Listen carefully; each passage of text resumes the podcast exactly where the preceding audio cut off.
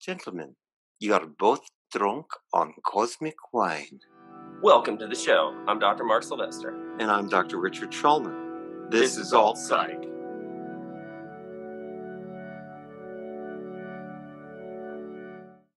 Well, welcome everybody. This is episode five. Today we're going to be talking about non ordinary therapies for non ordinary times. I'm particularly excited about this. What about you, Rich? How well, feel? of course, because I'm not ordinary, neither are you.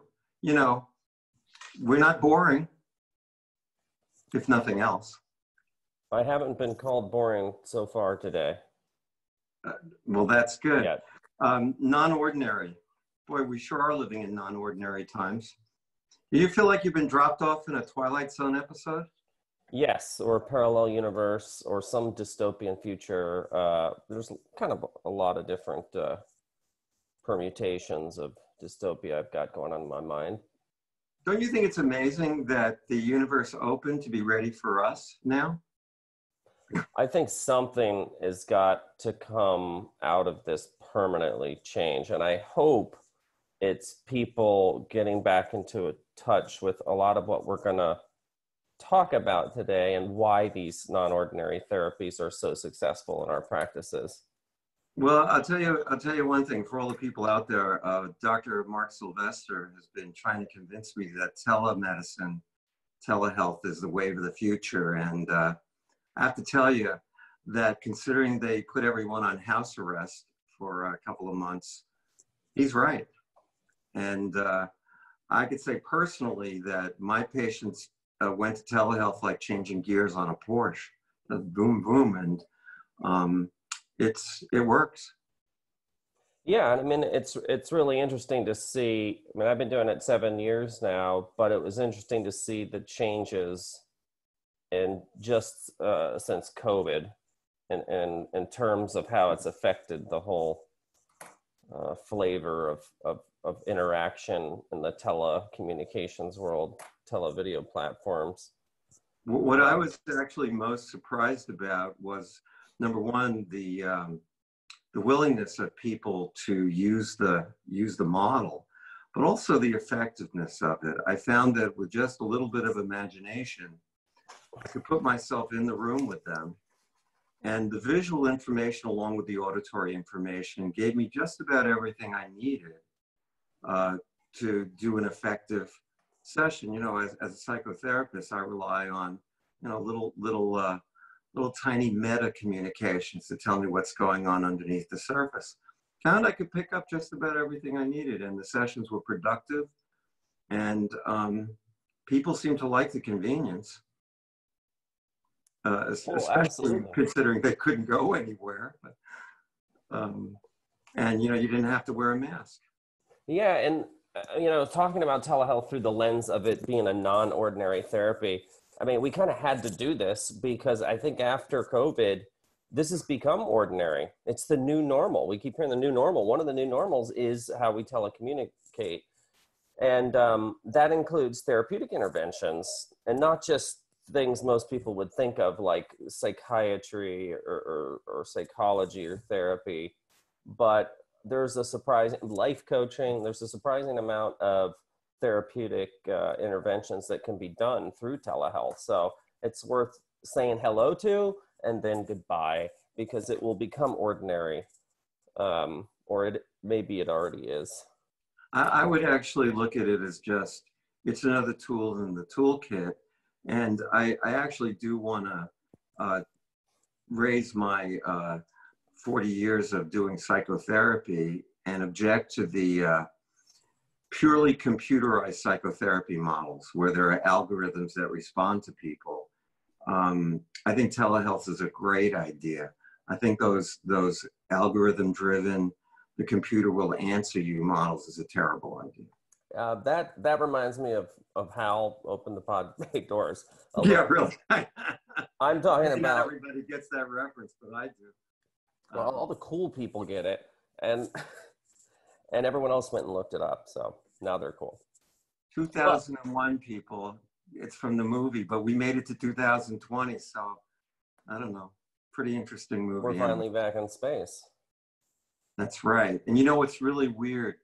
We have a whole new platform for going into space. And outside of the launch, I haven't heard a thing. it's talk about a new a new world. All I hear about is uh, not. I don't even hear about COVID nineteen anymore. Just riots. Yeah. So I guess that means that you know the mental health part of all this is going to be really really important. And I know that that you do some things differently in the office in terms of you know giving uh, treating people biologically. Um, yeah, I, I think that's what we talked a, little bit about before in the concept of functional psychiatry. We didn't get too much into the nuts and bolts, um, and we're not going to get too much into it today. But just sort of conceptually, conceptually, so people understand what we do here, why we do it, how it's different.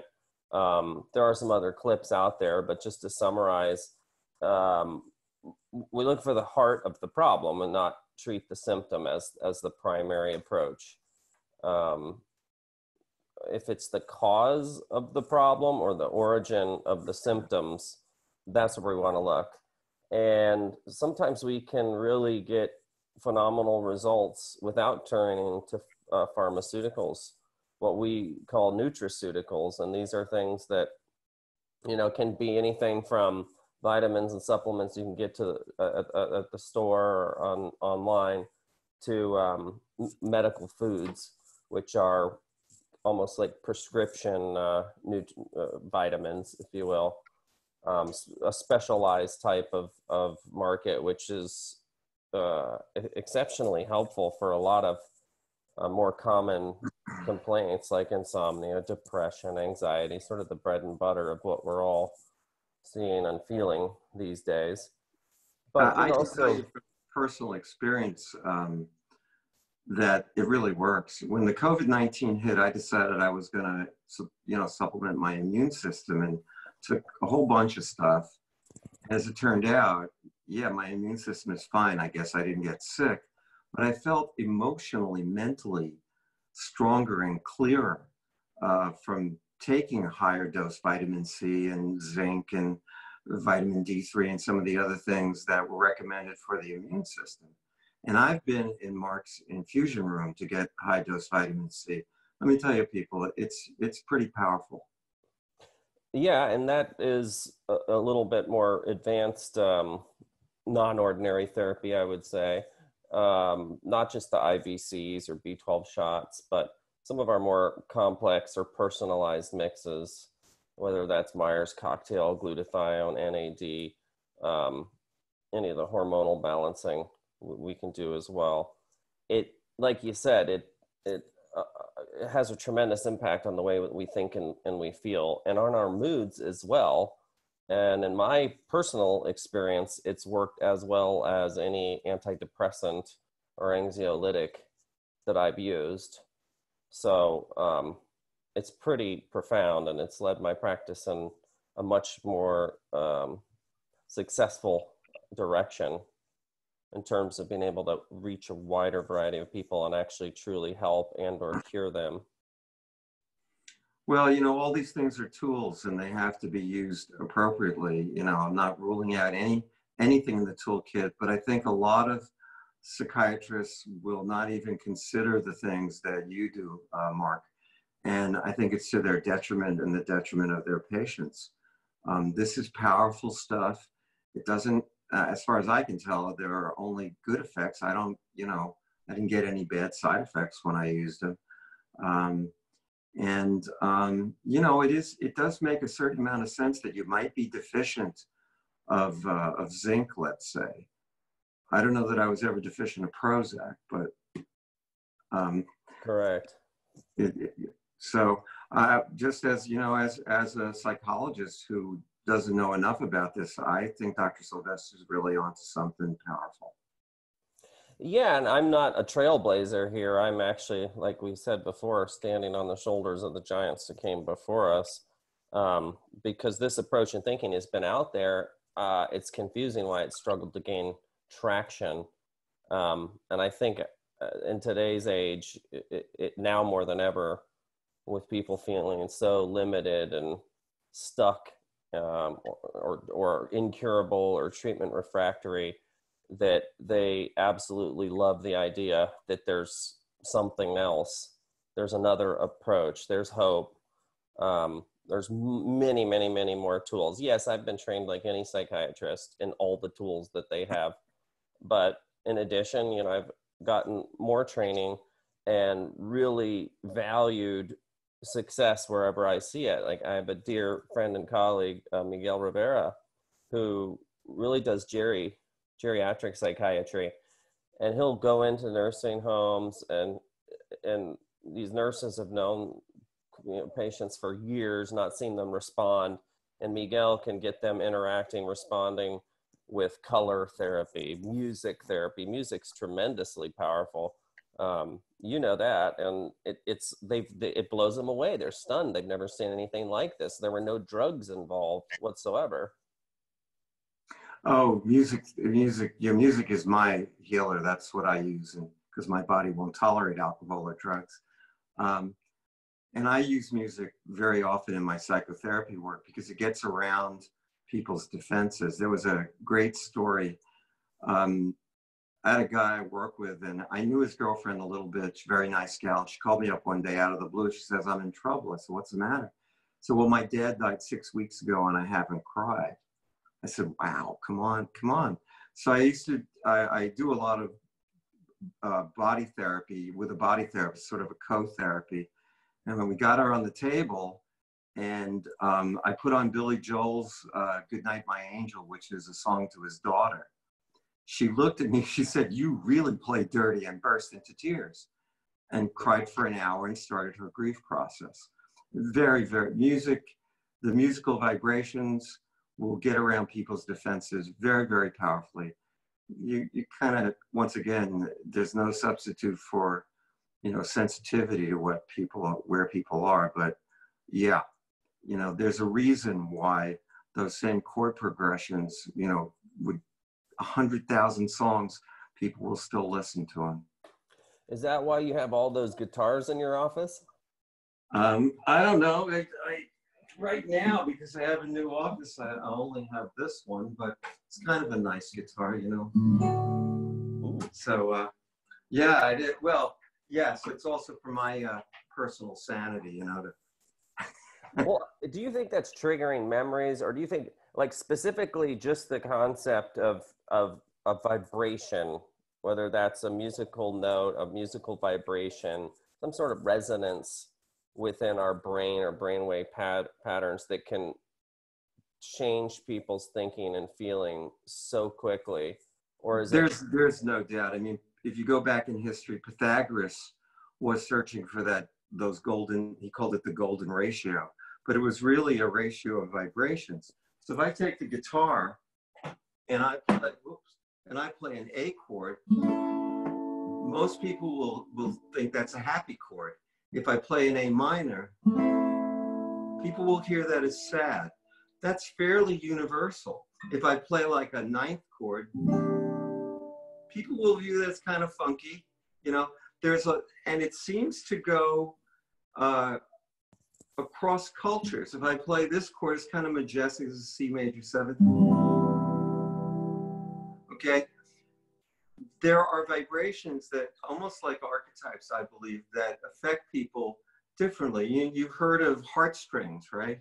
Mm-hmm. And, and I, I used to run a group that used high intensity music and, and yogic breathing to, to do emotional healing. And it seems like different kinds of music will hit different areas of the body and activate different um, emotions. Like if you hit hitting the low like big drum beats you're going to get survival kind of stuff you know that it, as you as you move up through um, through the body you're getting like strings in the heart and flutes and and like angelic voices and harps will open the intuitive centers. It's really very very powerful uh, technology yeah and then of course there there's you know songs are like time machines you, right. you know um, you you can figure out what you were feeling at a certain time in your life by song. Song comes on the radio. Wow, I was in high school then. Wow, I remember that stuff. And of course, you know, some songs will have personal meaning for people. And then there are some songs, you know, that are that are just universal, will attack uh, different areas. I mean, turn on the, the, the radio, 90% of the songs are either about falling in love or breaking up. And it does occur to me that that's the, uh, the biggest addiction in our society. Well, I was thinking about like those Tibetan bowls that that that just vibrate at, at one frequency in a series of harmonics. Oh yeah. Um, and then I think about Tesla was famous for saying, if you want to understand the universe, think of it in terms of frequency and, and vibration. Um, you, if you go in and, and I've, I'm a person who's gone to see the, the uh, Tibetan monks chant. And that's, that's like being on acid. I mean, the, the, uh, the heightened levels of awareness you get just being in that energy are incredibly powerful.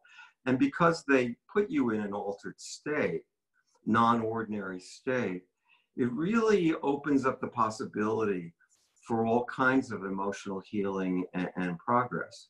Is that where the energy work comes in? Sure. I mean, you could think of it that way. I think, you know, if you really go way down the rabbit hole, you're going to find out that everything is vibration. You know, and that some things vibrate fast, some things uh, vibrate slowly. Well, that's what Tesla said. Yeah, uh, well, he's a pretty smart guy. You know, they asked uh, um, Einstein what it was like to be the smartest guy in the world. He said, I don't know, ask Tesla. Mm-hmm. Um, anyway, the energy workers are, are very, very powerful. There actually is some scientific data to back up this about that there is an electrical field around the body, and they've been able to detect, I don't know, anywhere from four to six inches away from the body. The really good energy workers that I've worked with and that I know personally, they can detect energies much further off the body than that.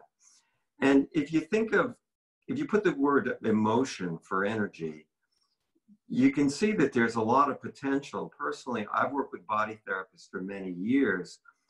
At first, to sort of um, find exit points for emotional energies. And this was very non ordinary when I started.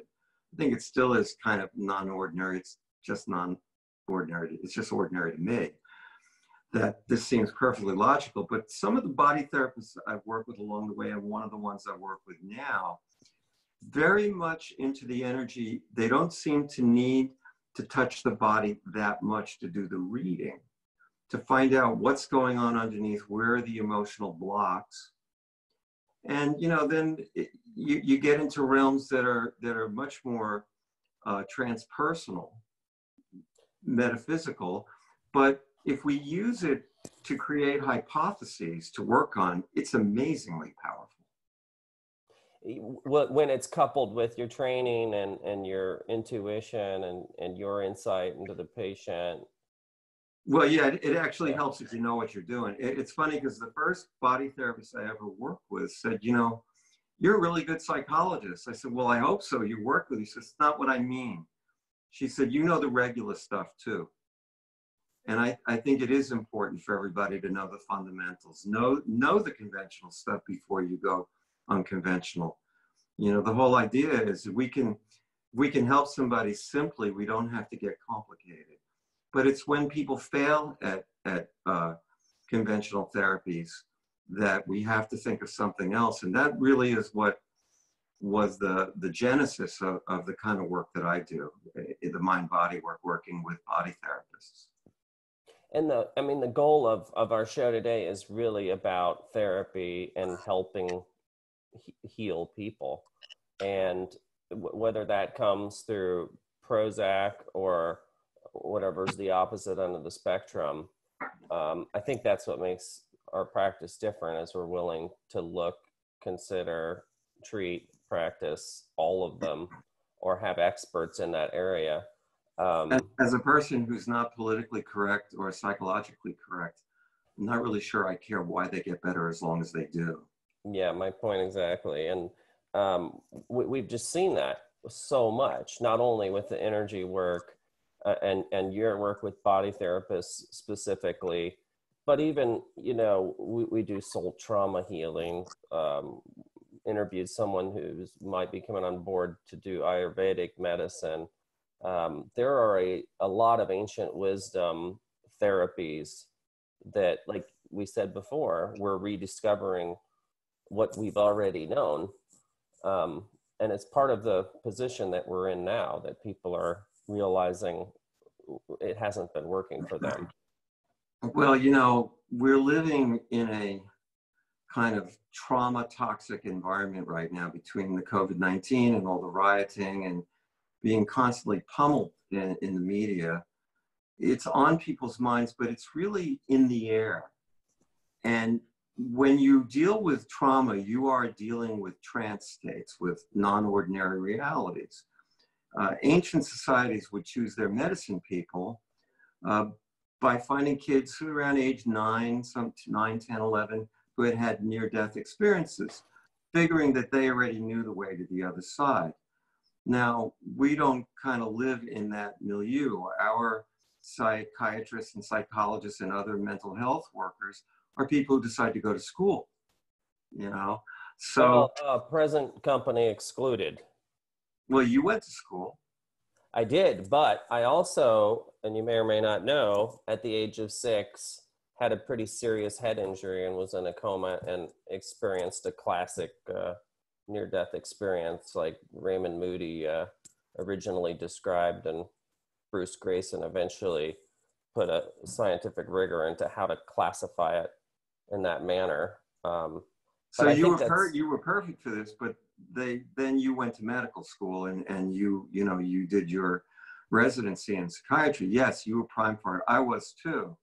Um, I was always a dreamer, and and I had these really powerful dreams starting from when I was a kid, and I was fascinated with it. What kid wants to be Sigmund Freud instead of a baseball player? I don't know. That, that was me and I I was so tied up, you know, with engineering school, medical school, residencies, fellowships that I I you know that part of me that was sort of open to non-ordinary states and most importantly the utility of the practice of medicine using non-ordinary therapies kind of took a back seat. And now that it has to. How do you get through school without it? You know you have to put it in a back seat. It's just you can't leave it you can't um, leave it there because the patients would really like to get better and when they don't get better with conventional stuff you have to have something else to to give them. And that was really why i started going down that road. Yes i was happy to go down the road don't get me wrong. Um, but it would have been easier if i could have been like everybody else. I just can't. And i couldn't sit with the idea that the therapy I was offering wasn't getting anywhere. I didn't want, you know, you can blame the patient for that. Well, you know, you didn't fit Freud's theory. What the heck's the matter with you? But the the to be honest, you have to say, well, my intervention isn't the right one, or it isn't strong enough, or what, or you know, whatever you you decide, and you have to come up with something different, something better. I really believe that every person can make significant improvements and sometimes you know you have to you have to look somewhere else and this flowed for me. The idea of looking at at hypnotic states trance states it made perfect sense for me. And since we're living like i said in this sort of worldwide trauma people are walking around in trance right now. Yeah. And and at some point we probably will have to access that to help them. And by the way i don't like the term new normal. I just want to be healthy yeah i think that's everyone's goal is to is to find healing and find health through any means necessary. And uh, they're finally looking and considering any and all options. Um, why now? It's probably a culmination of things. I think that we're we're finally ready, um, and starting with a good provider who's, like you said, not only trained in in the foundations of their field, but also additional complementary alternative modalities, non-ordinary uh, therapies, like we've discussed, is really going to maximize your chance for uh, reclaiming your health. And, and you know, I, we do know about uh, cannabis therapy and psychedelic therapies. And we're going to devote a whole show on those in the future rather than do two minutes today. But I think they are part of the mix and part of, you know, the non-ordinary therapies are going to be uh, in the future. Um, and I've seen them work, so go figure. Yeah, absolutely. And um, in some upcoming shows, we'll probably invite some guests, some of our um, practitioners who are experts in that particular um, non-ordinary therapy, um, who can represent it, and, and we can ask them questions. And so, any any recommendations, post to the comments below. And thanks for joining us this week. We'll see you next week as always, be well. Be well and take care, everybody.